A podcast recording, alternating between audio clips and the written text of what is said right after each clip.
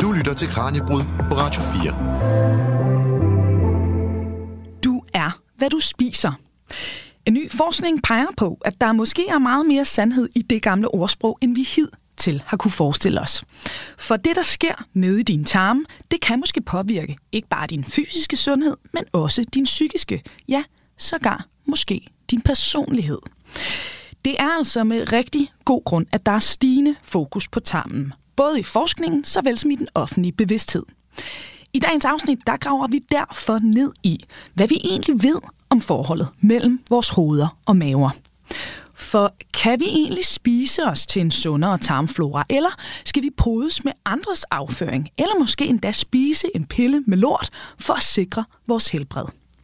I forsøget på at finde svar på alt det, der tager vi ud af studiet på besøg hos Medicinsk Museum, hvor vi går på opdagelse i udstillingen Mind the Gut, der igennem videnskab, kunst og historie udforsker de komplekse forbindelser, der netop er mellem vores sind og tarme. Herunder, hvordan vi i dag måske snarere skal se på os selv som et mikrobielt økosystem, der igen er en del af større omkringliggende systemer. Og hvis vi så gør det, hvilken betydning får det både for vores personlige sundhed og livsstil, men også for forskningen og sundhedsvæsenet? Og hvordan hænger den her tankegang og et mere holistisk blik på kroppen mun sammen med blandt andet klima og biodiversitet? Alt det og mere til det dykker vi ned i nu, så lad os se og komme afsted. Du lytter til Radio 4. Vi er landet her på Medicinsk Museum i København, og det er vi, fordi vi skal blive klogere på tarmen og dens forbindelse til resten af kroppen, særligt vores hjerner. Og øh, derfor står vi midt i udstillingen Mind the Gut, der altså netop dykker ned i det her emne. Og vores guide i dag, det er Adam Benkart, der er lektor i medicinsk humaniora her ved Medicinsk Museum, og som er tilknyttet Novo Nordisk Foundation Center for Basic Metabolic Research. Adam, tak fordi vi må komme på besøg. Det var en fornøjelse. I er meget velkomne. Vi starter sådan øh, faktisk for din yndlingsgenstand Ja. i udstillingen. Og det her er en torso med et hul i siden. Altså, den ser ret makaber ud. Hvad er det, vi står og kigger på? Jamen, altså, det er jo, sådan, det er jo en hyperrealistisk silikonetorso, så det ligner sådan en, en rigtig overkrop i silikone, der er små hår på og sådan noget, ikke? Øh, Så den er sådan, øh, så naturtro som muligt. Og så er der fabrikeret i siden, hvad der er en tydelig åbning ind i mavesækken. Øhm, og, og det er, øh, det er sådan et eksempel på noget af det, der sker, når man laver udstillinger. Som er, at nogle gange så har man nogle virkelig gode ting, og så finder man på en måde at få dem med i udstillingen. Men andre gange har man nogle virkelig gode historier, mm. og så har man ikke nogen genstand, og så bliver man nødt til at lave sin egen genstand, fordi den historie, der hører til, er så, øh, kan så sige så meget i forhold til emnet, at det, øh, det bliver man nødt til. Så det er sådan et eksempel på det. Det er en øh, torso, som illustrerer øh, historien om en ung mand, som hedder Alexis St. Martin, som i 1822 i sådan en amerikansk frontier town bliver øh, skudt på klodshold i maven med et havlgevær øh, i en meters afstand eller sådan noget. Han får et stort, alvorligt traume. Han bliver behandlet kort tid efter af en amerikansk læge, der hedder William Beaumont, øh, og ender altså med at overleve det her meget alvorlige skudsår. Men der sker det, at mavesækken vokser sammen med huden, og derved opstår der det, der hedder en fistel, altså et permanent hul ind i mavesækken. Og han bliver nødt til øh, simpelthen at gå med klap på det der hul, for at maden ikke løber ud, mens han spiser. Øh, og den her læge Beaumont indser jo, at han har på det her tidspunkt, der ved, har man jo ikke haft ret store muligheder for at studere, hvad der foregår inde i kroppen. Ikke? Men, men han, han indser, at han har en fuldstændig enestående mulighed for at se, hvordan er det egentlig, at kroppen faktisk omdanner maden, hvordan forarbejder den det. Så han hyrer den her unge mand, øh, Alexis St. Martin, og øh, som sin, sådan, sin, sin manservant, og så betaler han ham penge for at lave forsøg på ham. Og det gør han ved, at han tager forskellige typer mad og binder silkesnor på, og så putter han det ind igennem hullet i maven og lader det ligge derinde i forskellige tidsrum, og så hiver han det ud igen for at se, hvad er det egentlig kroppen gør med maden. Knuser den maden, opvarmer den den. Altså, han kan så se fra sine observationer, at den faktisk er, øh, øh det er mavesyrene, der gør det meste af det der opløsningsarbejde, som, som for at få maden til, til nogle former, som vi kan bruge til noget. Um, og det er jo en historie, som på en eller anden måde rummer øh, en sådan flertydighed, som vi synes er enormt interessant. Øh, det er jo både en historie om et videnskabeligt fremskridt, det er en læge, som ser en fuldstændig unik mulighed for at studere noget, som ellers har været lukket land, det der foregår inde i den der sorte kasse, vi er. Ikke? Øh, og, og som han pludselig kan, kan komme meget nærmere, end han ellers har kunnet. Og han gør sit bedste for at skrive ned, hvad der foregår. Han, han noterer det i sine dagbøger og notesbøger, og han laver observationer, og han laver forskellige forsøg med forskellige tidsrum og sådan noget. Og så skriver han en bog om det og udgiver det til, til, til, til, til sine videnskabelige kollegaer og, og kollegaer og føjer på den måde noget viden mm. til vores viden om kroppen. Men samtidig er det jo også virkelig mærkeligt. Altså, det, det der billede af at forestille sig en mand, der sidder og putter mad på silkesnor ind gennem siden i et hul ind i en anden mands krop. Og så, altså, det er, der er alle mulige billeder i det. Og det er jo også på den måde en historie, som handler om en masse andre ting. Nemlig øh, krop og sygdom og sundhed. Det handler om smerte. Det gør relativt ondt at få lavet de her forsøg. Det handler om økonomi. Der er ligesom nogle penge, der skifter hænder. Øh, der er skæbner, der er vævet sammen på alle mulige forskellige måder. Og, og dermed en stor kompliceret historie omkring videnskaben. Og det er sådan øh, øh, en af udgangspunkterne for den her udstilling og for vores arbejde her på Mosaik generelt, at vi prøver på at fortælle nogle, øh, nogle historier om videnskaben, som, som hverken falder i sådan ren hyldest, se hvor fantastisk det er, eller i ren kritik, hvor man siger, at al videnskab er noget dårligt noget. Ikke? Men prøver på at beskæftige sig lidt med det der mellemland og se, hvordan er det, videnskaben også er en del af vores kultur og vores historie og vores samfund, øh, og, og alt det der store råd, der ligger rundt om øh, at forstå vores krop og vores sygdom og sådan noget. Det er helt vildt det her. Altså nu, det, det minder om de køer, man har stående på Forlum, som har sådan en, en lue i siden af maven, så man kan stå som dyrlæge og holde øje med, hvad der foregår inde i, i de forskellige maver. Ikke? fuldstændig parallelt til ja. det, ikke? Det er helt vildt. Men altså, apropos, nu står du og snakker om øh, museet og jeres opgave her. Det kan være, der er nogle af lytterne, der ikke kender Medicinsk mm. Museum, for vi står og kigger på en, som du siger, en torso i silikone, men der findes jo også virkelige menneskekroppe, virkelige menneskedel her på stedet. Hvad er det for et museum? Ja, altså Medicinsk Museum er jo sådan en, en lidt interessant konstruktion som museum, fordi vi er en del af Københavns Universitet. Så jeg er ansat som lektor, og selvom jeg er kurator og laver udstillinger og laver formidling og sådan noget, så jeg ligesom, har jeg også en videnskabelig, historisk, filosofisk praksis. Øhm, så, så museet er en del af Institut for Folkesundhedsvidenskab, og vi samarbejder rigtig meget med den forskning, der foregår på universitetet i øvrigt. Øhm, og man kan sige, at det vi øh, har ligesom prøvet på at gøre rigtig meget, det er at få, få, få de der to verdener til at tale sammen. Altså både forskningsverdenen med alle de vinkler og tanker og praksis og, og, og, og ny viden, der kommer ud af den, sammen med de bredere kulturelle, historiske øh, øh, omstændigheder. Mm. Sådan. Så, så i virkeligheden prøve på at, at udnytte den der position, at vi er halvt inde i forskningen og halvt ude i offentligheden, øh, til at, at undersøge den der blanding af, af videnskaben som en del af vores, ja, vores kultur, vores mm. historie, vores samfund, øh, og lave forskning og formidling og møder mellem videnskaben og forskningen, der er lidt anderledes, end, end de ellers ser ud i, mm. øh, i medierne og andre steder.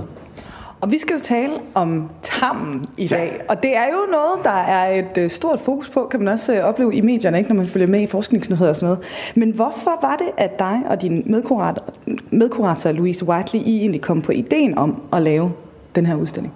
Jo, altså det kom ud af et samarbejde mellem, mellem Louise og jeg, som, som egentlig bestod af, at jeg havde ligesom, som, som jeg har sådan baggrund i filosofi og historie, og jeg har været optaget af forestillinger om kroppen i medicinens historie. Altså sådan, hvad er det for en slags medicin til forskellige tider i forskellige kulturer har også nogle forestillinger om, hvad for en slags system vi er. Mm. Og, og der var jeg begyndt at læse op på en masse ny forskning, som kom sådan fra 2007 og frem efter, hvor forskningen pludselig sagde, men altså der bor faktisk trillioner af mikrober på og i vores kroppe. Øh, der bor halvandet til to kilo nede i din, din tarme, ikke? og de er en del af, hvordan du har det, og de forarbejder din mad, og de justerer dit immunforsvar, og de ligesom, måske skal vi til at, og så, og så var det det, jeg synes var sjovt, så, så sagde forskningen ligesom, måske skal vi til at se på os selv som økosystemer, eller sådan landmasser, eller som sådan, i hvert fald sammenslutninger af menneskelige og, og mikrobielle dele. Ikke? Så det læste jeg noget af, og Louise havde en baggrund i teoretisk neurovidenskab, og hun var begyndt at støde på flere og flere artikler inden for neurovidenskaben, altså inden for hjerneforskningen, hvor man kiggede på forbindelsen mellem tarmen og mikroberne og hjernen, sådan så de der små væsener, som vi historisk set har været vant til at opfatte som vores fjender. Ikke? Altså, jo mere vi kunne vaske og skure og skrubbe mm. og spise antibiotika og, og ligesom holde alting rent, jo bedre har det været historisk set. Ikke? Pludselig fik en helt anden rolle, og også fik deres små tentaklede fingre helt ind i vores bevidsthed, og helt ind i vores følelsesliv, og helt ind i vores sådan generelle tilstand. Og det synes vi var sjovt. Og så er det jo noget, som også taler ind i en virkelig lang medicinhistorie. Mm. Fordi lige så lang tid, som vi har nedskrevet medicinhistorie, helt tilbage til sådan egyptiske papyrusser og sådan noget, så har forskellige typer behandlere forsøgt at forstå relationen mellem det, vi spiser og hvordan vi har det. Det er måske den allerlængste medicinske tænkningspraksis. Ja, og en ting er jo, hvad vi spiser, og hvordan vi har det, så man kan tænke, okay, hvis jeg ikke får nok af de her mineraler eller vitaminer, så kan jeg blive lidt træt og sådan noget. Men nu var du også inde på det her med den her forbindelse til hjernen, altså der er også en forbindelse til den mentale sundhed. Hvornår opstår den idé i forhold til de andre teorier? Altså det, det interessante er jo i virkeligheden, at den der idé om, at der er en forbindelse mellem hovedet og maven, og mellem hvad vi spiser og hvordan vi har det, og mellem kroppen og verden, den har Altså det er, den er grundlæggende for den vestlige medicinske tænkning op til midten, slutningen af 1800-tallet. Mm. Så der ligger en rigtig, rigtig lang tradition for de gamle grækere helt op til, ja, helt op til midten af 1800-tallet, hvor man ligesom helt naturligt ser de der ting som forbundne og anlægger det, vi i dag vil kalde et meget mere holistisk blik mm. på kroppen. Det, der så sker fra slutningen af 1800-tallet frem efter, det er blandt andet med, at man opdager mikroorganismerne, og dermed finder ud af, at de epidemiske sygdomme faktisk har sådan en, det, det er nogle små væsener rundt om os, som, som påvirker os. Ikke? Men også, at man begynder at tænke mere videnskabeligt, og man begynder at dykke mere ned i biologien, mm. i stedet for at slå sig til tåls med sådan nogle lidt flydende fortællinger om, at det er noget med vejret, og noget med, øh, noget med sådan nogle kvaliteter i verden, så går man over og tænker mere videnskabeligt, mere biologisk, mm. mere specifikt, mere lokalt. Så sygdommen bliver noget, man ligesom kan finde inde i kroppen et bestemt sted. Og det ligger grunden for rigtig meget af den medicin, vi kender i dag. Mm. Og rigtig mange af de fremskridt, som gør, at vi har det bedre i dag, end vi havde det for 100, siden, og for 100 år siden og 150 år siden. Og jeg som medicinhistoriker meget hellere ligge på hospitalet i dag, end for 100 år siden. Ikke? Men, men, men det interessante er jo så, at i dag så øh, kigger man på, hvad vi fejler mm. folkesundhedsmæssigt altså sådan bredt ud over befolkningen, ikke?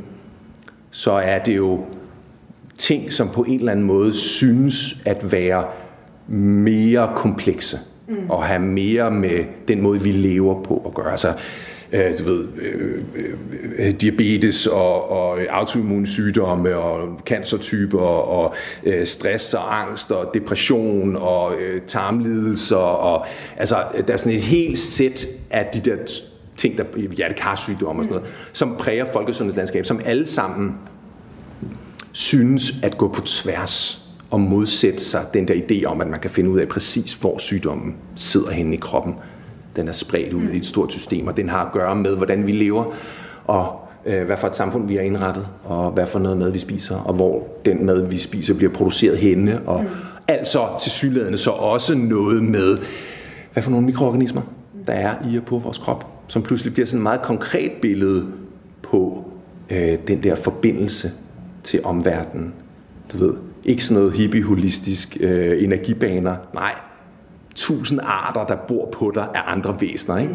Det er sådan en meget konkret forbindelseslinje til, til omverdenen. Og, og det er jo, for os var det, var det et enormt interessant vedkommende emne at tage op, fordi det både er helt splinter ny forskning, mm. der er fyldt med en masse spørgsmål, og som laver om på nogle af vores forestillinger om, hvad der er op og ned i sygdom og sundhed, men samtidig noget, som kan trække på den her lange, lange historie for forholdet, for at prøve på at forstå forholdet mellem krop og verden og mellem hoved og mave. Mm. Og nu siger du, at der er rigtig, rigtig meget, man ikke ved. Det her det er jo sådan fuldstændig nyt territorie, ikke? hvis man skal forstå selv på sådan nogle her systemer, og som nogen, der måske har noget biodiversitet på en eller anden måde inde i os, ikke? hvis man tænker på de her mikroorganismer på den måde. Men, men er der nogle nybrud, vi kan pege på, som videnskaben så har gjort de sidste år, i forhold til at forstå, hvordan det her med vores hoveder og vores tarmer, øh, tarme, at de er forbundet? Ja, altså rigtig meget af den her forskning er, er øh, øh nået til det punkt, hvor man fra forskningssiden godt ved, at der er noget om det, mm men samtidig er man kun ved at begynde at åbne op for, for præcis, hvordan det er, at tingene påvirker hinanden. Så derfor har man lavet en masse kliniske, eksperimentelle studier af relationen mellem tarmbakterier og, og, og forskellige andre processer øh, i, i kroppen. Øh, og, og meget af det er jo er, er foregået i, øh, på for eksempel forsøg med mus og sådan noget, fordi det, altså, man ikke helt, altså, det, det er svært at oversætte til mennesker endnu. Ikke? Men et, et, et typer eksempler på den slags studier, man har lavet, er, at, at Øh, et eksempel på, på, hvordan man kan overføre egenskaber gennem tarmbakterierne, er, at man har lavet studier øh, for snart 10 år siden, hvor man tog, øh, hvor man tog øh, afføring altså fra, fra øh, sådan, som, som sådan repræsentant for et tarmbakteriesystem øh, fra øh, mennesketvillinger, hvor den ene tvilling var, havde en vægt, og den anden tvilling havde en relativt set højere vægt. Ikke? Og så podede man laboratoriemus, der var opdrettet bakteriefrit med øh, henholdsvis det ene, det sæt tarmbakterier, og henholdsvis det andet, eller mikroorganismer. Øhm, og så kunne man se de mus, der fik øh, tarmmikroorganismer fra den tvilling, der vejede relativt set mere, de blev selv mere overvægtige. Så man kunne altså overføre overvægten funktionelt som egenskab gennem mikroorganismerne fra det ene system til det andet. Et andet type af den forsøg, var, er forsøg, hvor man har sådan nogle forskellige arter af laboratoriemus, der har forskellige opførselsmønstre. Så tog man to forskellige mus, hvor den ene type mus er mere, øh, øh, lidt mere forsigtig og lidt mere sådan tilbageholdende og, og lidt mere altså, angste i deres opførsel. Og så tog man nogen, som, var, som sådan, øh, artsmæssigt er mere nysgerrige og mere udforskende end de andre. Og så opdrættede man dem igen i bakteriefri miljø, og så podede man den med den anden arts tarmflora. Og så kunne man se deres opførselsmønstre ændre sig signifikant, så dem, der før var mere nervøse, mm. blev mere nysgerrige, og dem, der før var mere nysgerrige, blev mere nervøse. Og det er forskning i mus og eksperimentelt og alt muligt andet, så man skal selvfølgelig tage det med alle mulige grænsalt. Men det er i hvert fald forskning, der viser, at der er en eller anden form for relation mellem det, der foregår i maven, og det, der foregår i hovedet. Hvordan og hvorledes, så langt er vi overhovedet ikke endnu. Du lytter til Kranjebrud på Radio 4. Og til nye lyttere her i dit daglige videnskabsprogram, der er vores guide i dag Adam Benkart, der er lektor i medicinsk humaniora ved Medicinsk Museum, hvor vi lige nu er på opdagelse i udstillingen Mind the Gut. Vi er nemlig i fuld sving med at undersøge forbindelsen mellem vores hoveder og maver. Og vi hopper hermed tilbage til museet. Du lytter til Radio 4. Adam, vi har lige bevæget os lidt ind i udstillingen her, fordi apropos det her med, hvad vores mikrobielle liv nede i tarmene betyder for os, der øh, skal vi lige se på noget her med David Bowie. Det bliver du nødt til at forklare nærmere. ja, det skal vi lige. Uh, en af de ting, vi har med i udstillingen, det er, uh, vi har et, et bord, hvor der er repræsenteret nogle forskellige personer, som på forskellige måder har forsøgt at, at omdanne deres egen uh, tarmsystem, mm. og, eller til, til, til, til mikroberne i deres tarme. Og en af dem er uh, en amerikansk kunstner, mm. som hedder Kathy Haye. Uh, hun... Um, Udover at være kunstner, så er, har Kathy også det, der hedder Crohns morbus Crohn, som er en, en, en meget alvorlig og, og øh, øh sådan, hvad hedder det, øh, øh, tarmsygdom, som giver, altså, som er både historisk set har været enormt svært at diagnostisere og, og svært at behandle, mm. øhm, og har nogle alvorlige effekter på, på hele systemet. Øhm, men, men, men Kathy, hun havde øh, i, i sit, sådan sit liv med den her sygdom, så havde hun, var hun blevet optaget af noget, øh, et af de mere mærkelige fænomener, der er kommet ud af den her øh, forskning i, i tarmmikroorganismerne, øh, nemlig det, der hedder fekaltransplantation, som simpelthen er præcis hvad det lyder som, nemlig at man tager afføring fra en rask patient, altså et sundt mikrobielt økosystem, øh, og så øh, enten, øh, enten rektalt eller i sådan en pilleform, putter man det ned i kan man, kan man ligesom øh, putte det i, ned i tarmen på, på patienter for at rekonstituere et sundere mikrobielt system ned i tarmene. Um, det lyder jo virkelig mærkeligt. Ja. Altså, det, den der idé om, at noget, vi historisk set har været vant til at betragte som noget giftigt, og som du ved, hele vores byinfrastruktur er bygget på at få afføringen væk så hurtigt og smertefrit som muligt, ikke? og pludselig viser sig måske at have nogle, nogle, øh, en evne til at være noget, en del af vores sundhed. Nå, øh, det er jo noget, som man bruger som sådan en lille afstikker. Man bruger det klinisk hovedsageligt til at behandle infektioner med noget, som hedder Clostridium difficile, som er en øh, antibiotikaresistent mikroorganisme, som blandt andet giver kronisk diarré, og som altså slår patienter ihjel hvert år. Øh, både i Danmark og specielt i USA og andre steder. Altså virkelig et, et kæmpe problem. Tager man de patienter og øh, giver dem en fekaltransplantation, øh, så helbreder det altså den her infektion med en succesrate på 80-90 procent. Hold da og det er jo, altså det er der ikke ret meget medicin, der kan prale af i øvrigt. Ikke? Så, så det er sådan et eksempel på, at man, man, man øh, i bestemte afgrænsede tilfælde arbejder klinisk med at forsøge at påvirke de her, mm. øh, det her tarmsystem på forskellige måder. Nå, men Kathy er jo kunstner, ikke?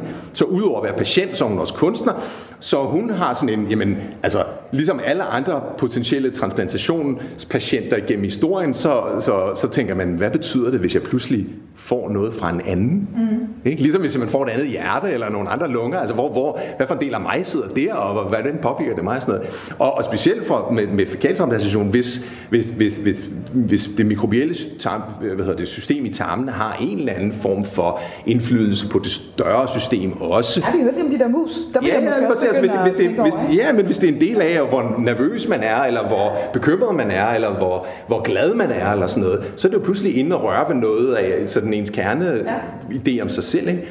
Og så, så Kathy, hun tænkte, jamen, jamen okay, hvis jeg skal være en anden, hvem vil jeg så være?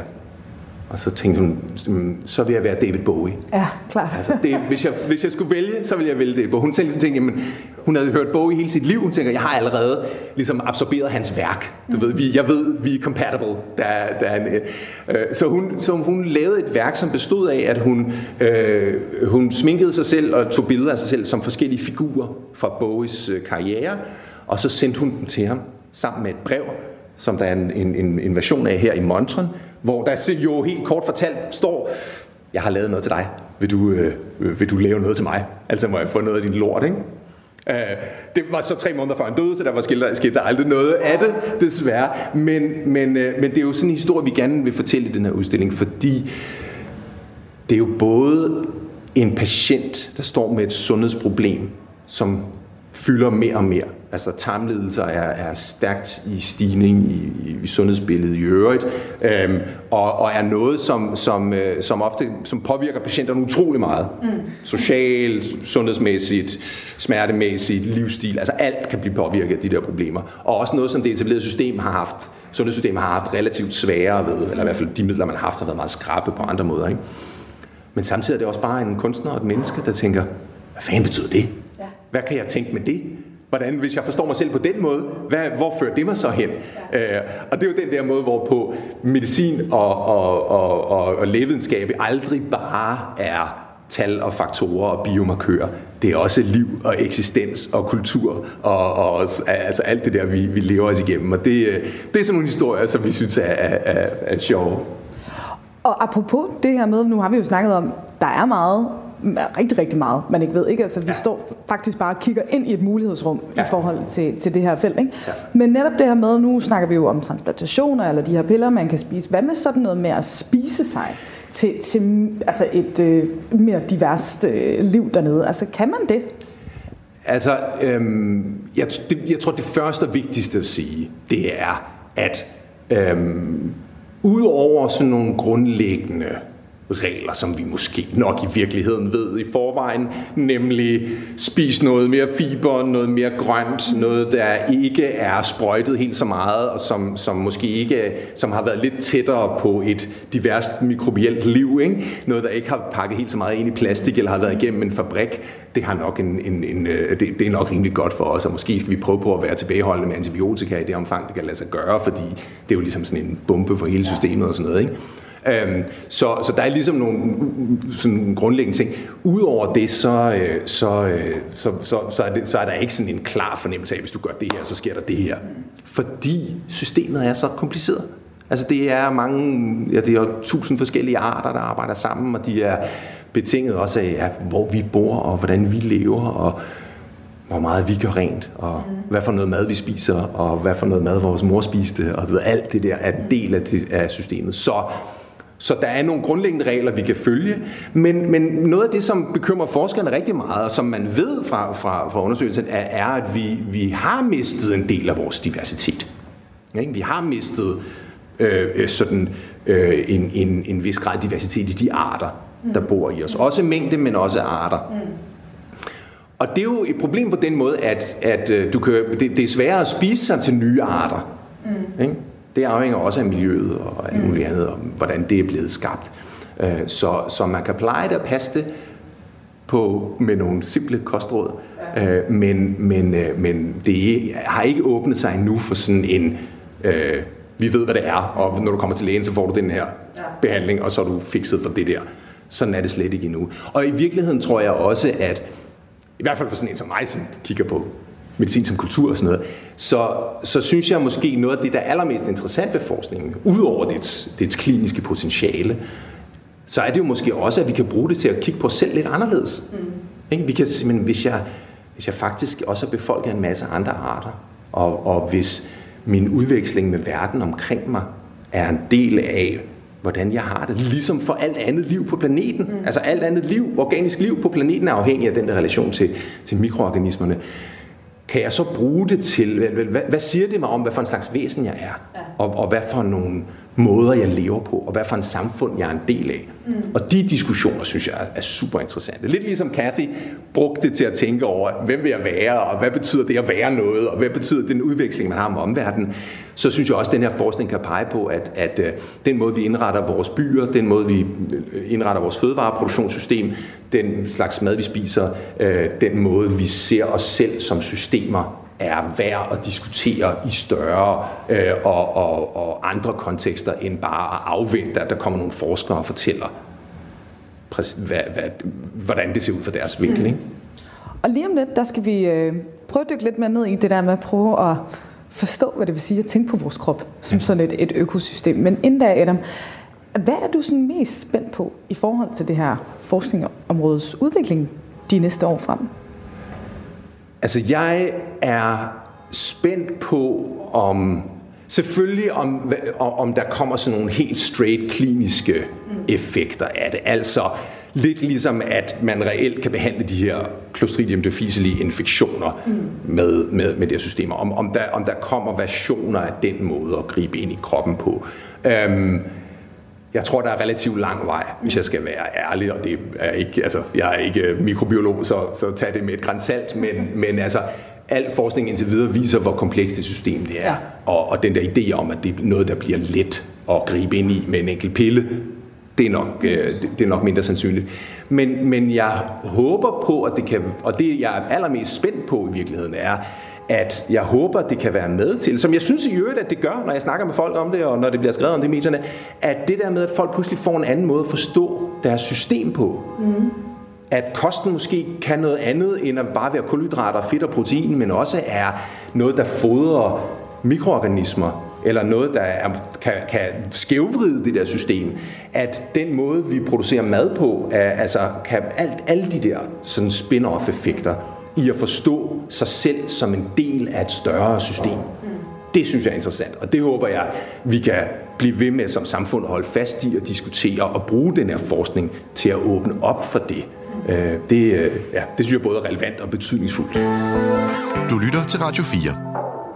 Og jeg kan lige sige til, øh, hvis der er lyttere, der er kommet til undervejs, vi er på besøg i dag i øh, Medicinsk Museum, hvor vi står sammen med Adam Benkart, der altså er lektor og kurator her på stedet, og vi er i gang med at prøve at forstå det her med, hvordan tarmen hænger sammen med resten af kroppen, og især vores, vores hjerner.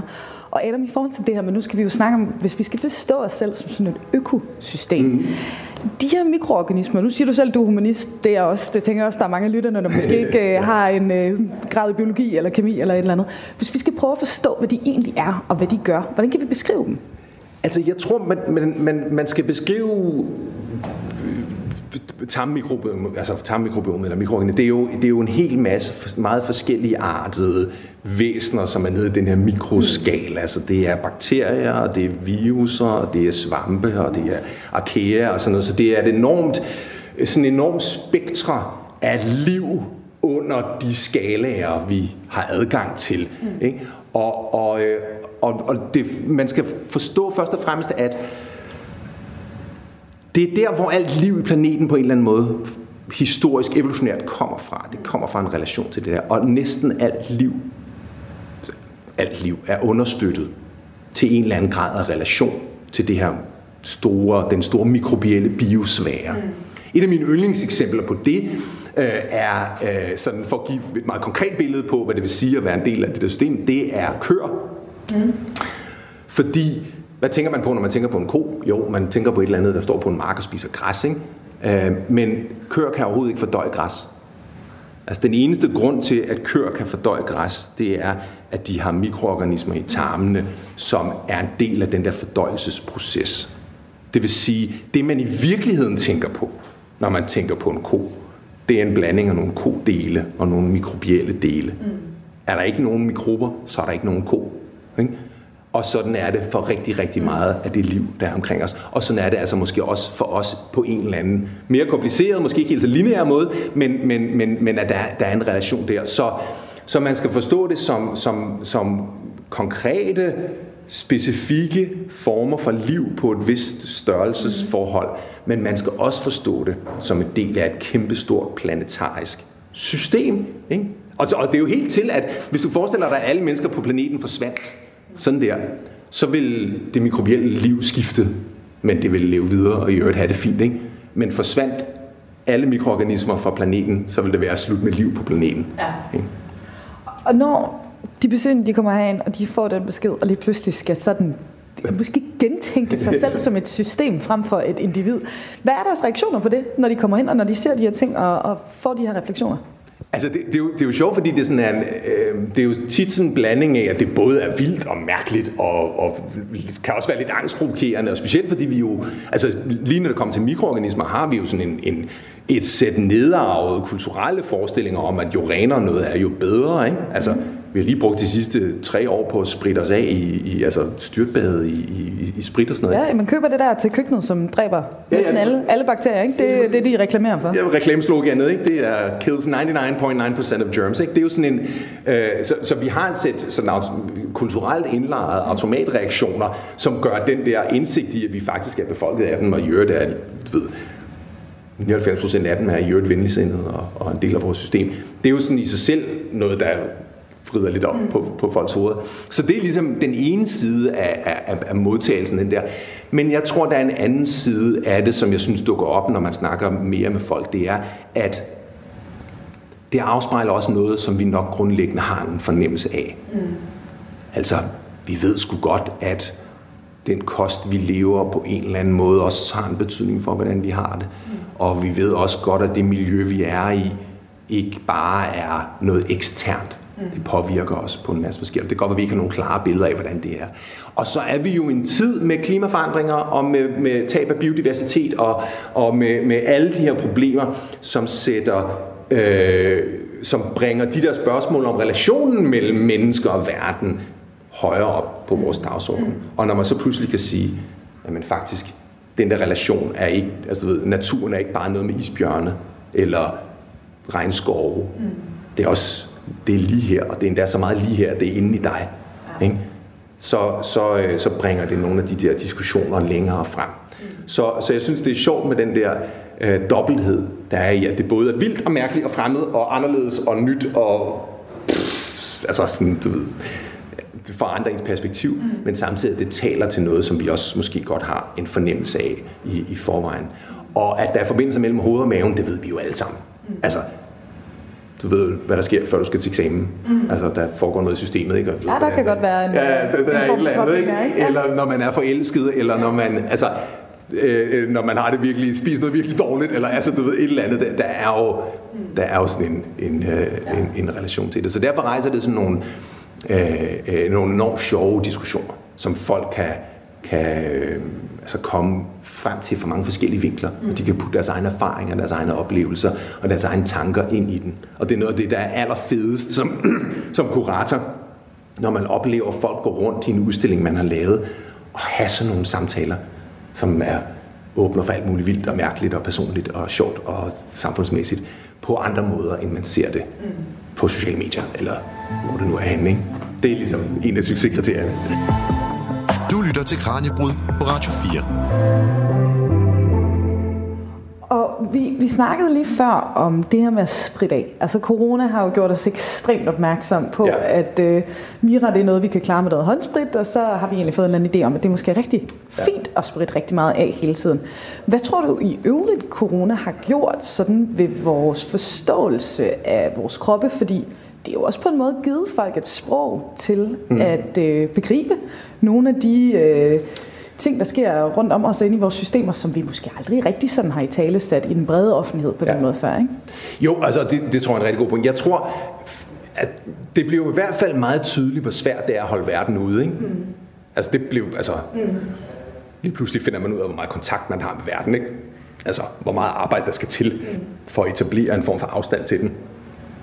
Øhm, og, og det, så, så, det, så det tror jeg, mange mennesker oplevede meget konkret. Så tror jeg også, man oplevede jo meget konkret, hvordan man som menneske jo er en del af et stort planetarisk system, mm. for better or worse.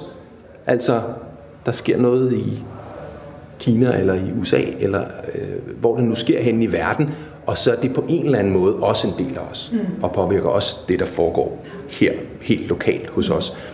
Um, så, så jeg tror, det gav sådan en... Øhm, det satte en masse følelser i gang, og det gav en fornemmelse og et udtryk for den der kompleksitet, der er i at være en del af et stort system. Og det er også, hvor svært det er at lave videnskab om sådan et system. Mm-hmm. Det er jo også meget tydeligt. Vi så, altså, det var jo virkelig at se den, den, øh, den videnskabelige pølse blive lavet. Ikke? Altså, det er ikke altid kønt, vel, fordi mm. det går frem og tilbage, og man ved ikke, altså, forskning er sjældent sådan så, så lineær, som den forkromede retrospektive udgave fortæller os. Ikke?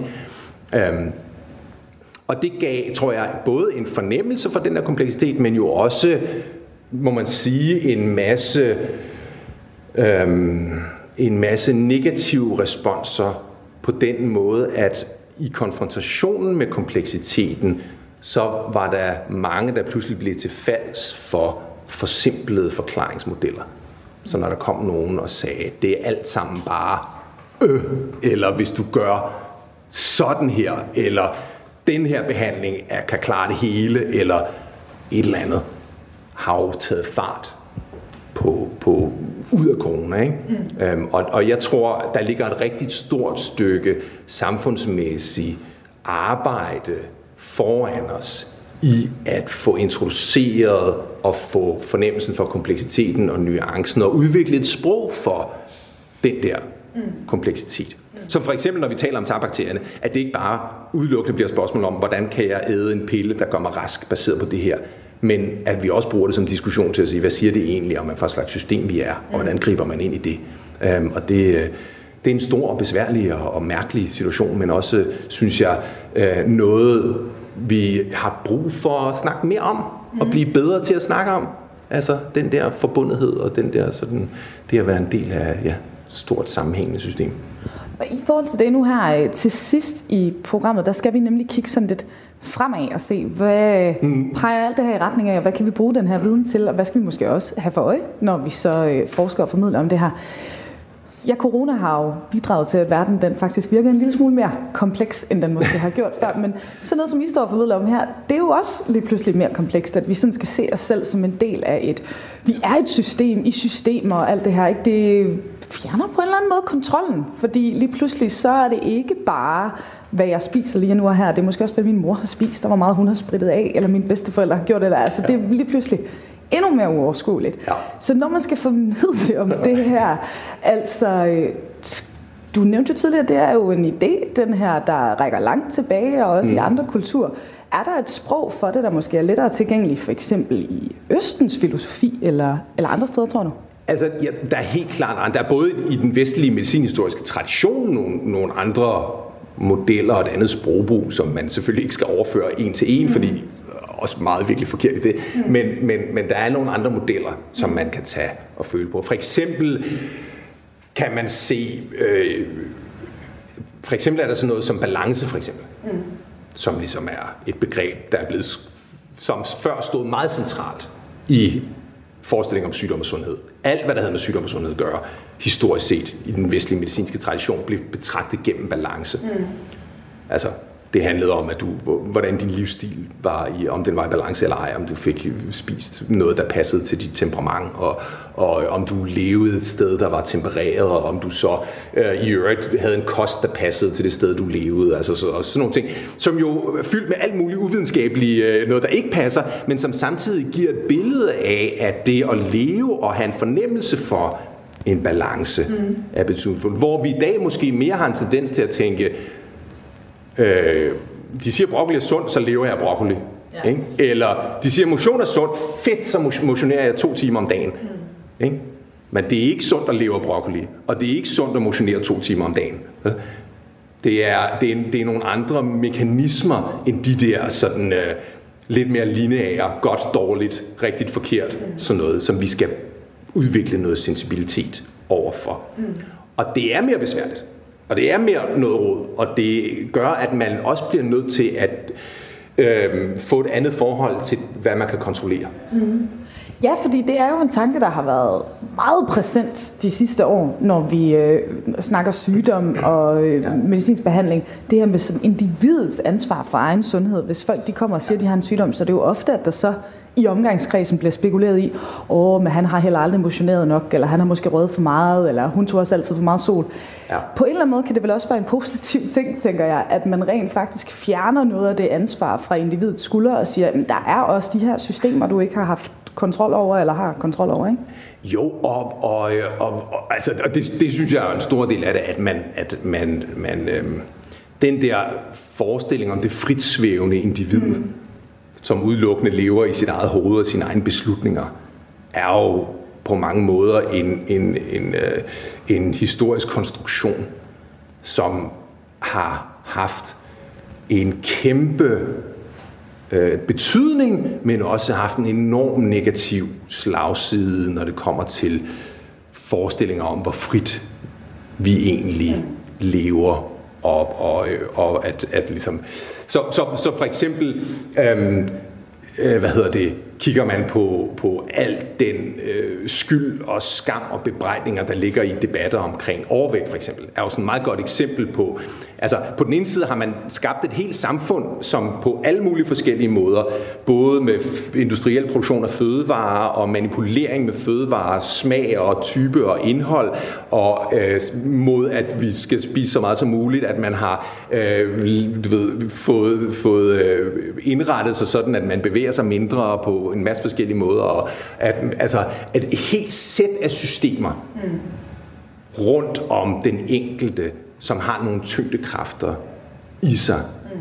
og så at man alligevel opbygger sådan en illusion om, at alt er et frit valg, mm. og det bare er dig selv, der står det. Det, det er jo, altså, det, det er en kæmpe misforståelse. Og det, men det betyder jo ikke, at det så er fuldstændig 100% bestemt af det, der foregår rundt om dig. Ligesom at det heller ikke betyder, at fordi du har et, et mikrobielt økosystem nede i tarmene, så, så, øh, så kan du bare læne dig tilbage og sige, det er alligevel ikke mig, der, der, der kører bilen, det er mikroberne. Ikke? Sådan er det jo heller ikke.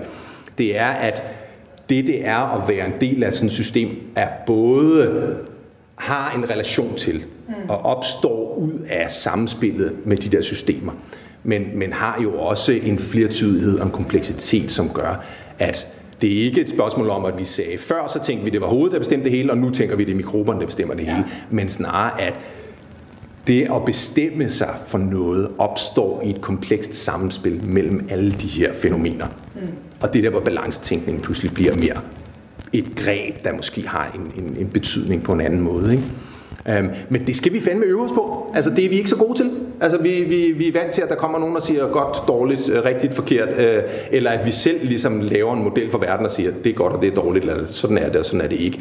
Øh, og, og, og, og åbne op for mere nuancer, det er også, øh, ja, det er svært. Det er mega svært, men det er jo sindssygt spændende, og man kan altså komme ned her på udstillingen og udforske det endnu mere bare lige til de lyttere, der ikke lige kan komme forbi, så tænker jeg her til sidst, at vi lige skal gå lidt på opdagelse rundt i lidt flere ja. af genstande, Adam. Det kan jeg tro. Hvad, hvad skal vi tage og kigge på, synes du? Altså, jeg, jeg, jeg, jeg tror, så, så, vil jeg, så vil jeg starte med at vise den her lille sektion, som øh, er øh, tre apparater og nogle øh, brosyrer, som alle sammen er øh, måder, hvorpå man kan påvirke kroppen med strøm. Og det kom så ud af, at da vi lavede forarbejdet til udstillingen, så, så, øh, så kunne vi se, at der var, der var en masse tradition fra, fra midt 1800-tallet frem efter at tænke i forestillinger om kroppen som sådan et, et øh, altså sådan et, et kroppen sådan et nervesystem, der var drevet ligesom af en form for elektricitet, og at det nervesystem kunne blive svækket, hvis der var noget galt nede i tarmene. Så neurasteni hed det, sådan nervesvækkelse. Så, så dårligt, og så skrev man, og det er jo sådan noget, man skriver, det er sjovt at læse i slut af 1880'erne, talte man om, at den moderne livsstil var enormt dårlig, og, og det er, at folk boede i byerne, gjorde dem mere nervøse, og al aktiviteten og al farten var skadet. Det er 1880. De skulle bare vide, hvordan det var i ja, 2023. Ja, jo, jo, jo men, men, men jo fuldstændig det samme, som vi siger om samfundet i dag. Ikke?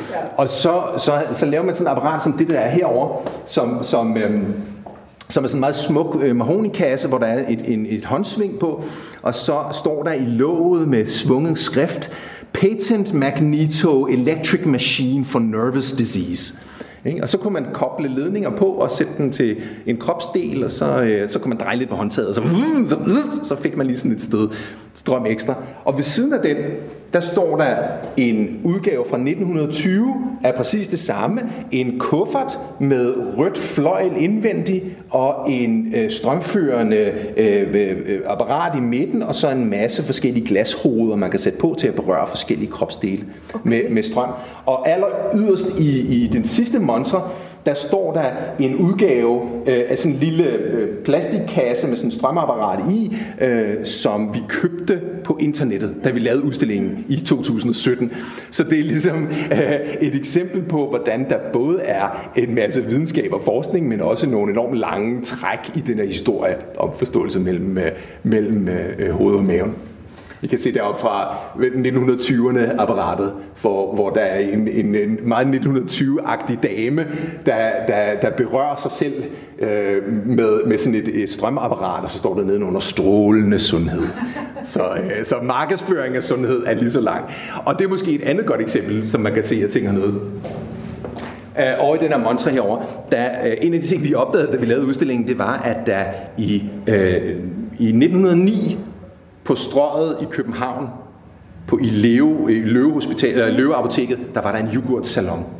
En yoghurtsalon? Altså en salon, hvor man kunne gå ind og få yoghurt lavet med en bestemt mikroorganisme baseret på øh, hvad hedder det, en, en russisk forsker, der hedder Mechnikovs tanker om, at man kunne bekæmpe dårlige bakterier i tarmene ved at spise yoghurt, og det var derfor, de levede så længe i Østeuropa, fordi de spiste sund yoghurt og dermed bekæmpede dårlige, moderne ja, ja. mikroorganismer i tarmene med de her traditionelle mikroorganismer. Så der kunne man simpelthen gå ind og få, øh, få, få yoghurt på recept i, uh, i Berlin Hospitalet. Det lyder, altså lavede du det i Brooklyn i dag, ikke? Altså, der vil være legnet op med sundhedsinfluencer uh, altså, ja. og så videre, der skulle have det og prøve det. Altså, det lyder som noget, der ville sælge. Ja, det, det kunne man sælge i dag 100% ja. som, som forretningskoncept. Ikke?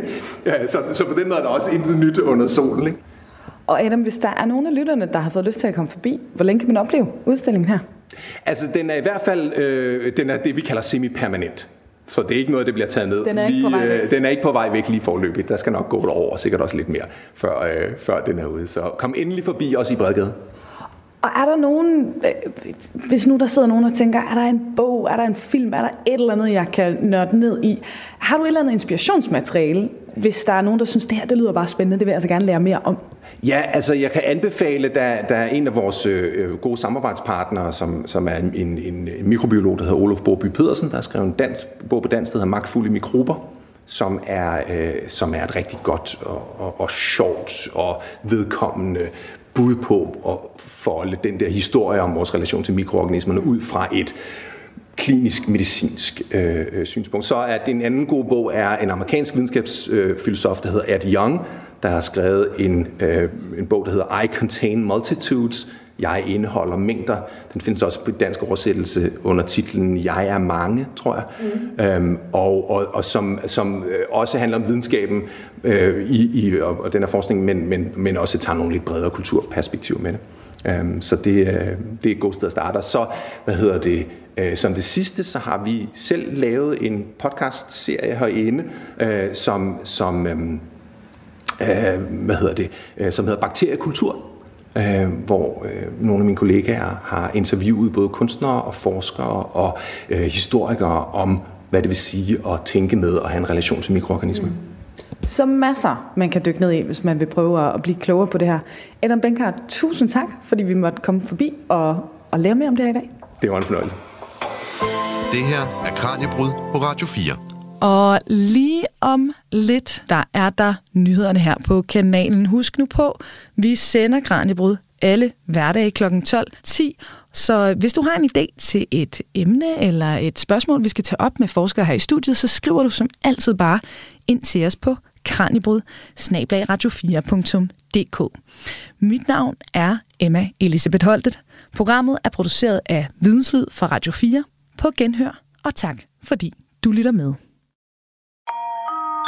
Han nægter, at der har været tale om sådan en bevidst manipulationsstrategi fra hans side. Ikke? Charles Manson. Og det er jeg overbevist om, der har været. Kultlederen, der endte som centrum for en række bestialske drab. At det lige går ud over de mennesker, det går ud over, det er et tilfælde. Lyt med, når Christoffer Lind forsøger at forstå mennesket bag monstret i Krimiland. Manson er helt sikkert sociopat. Højst sandsynligt psykopat. Find det i Radio 4's app, eller der, hvor du lytter til podcast. Radio 4. Der er måske mere bag. Ikke så forudsigeligt.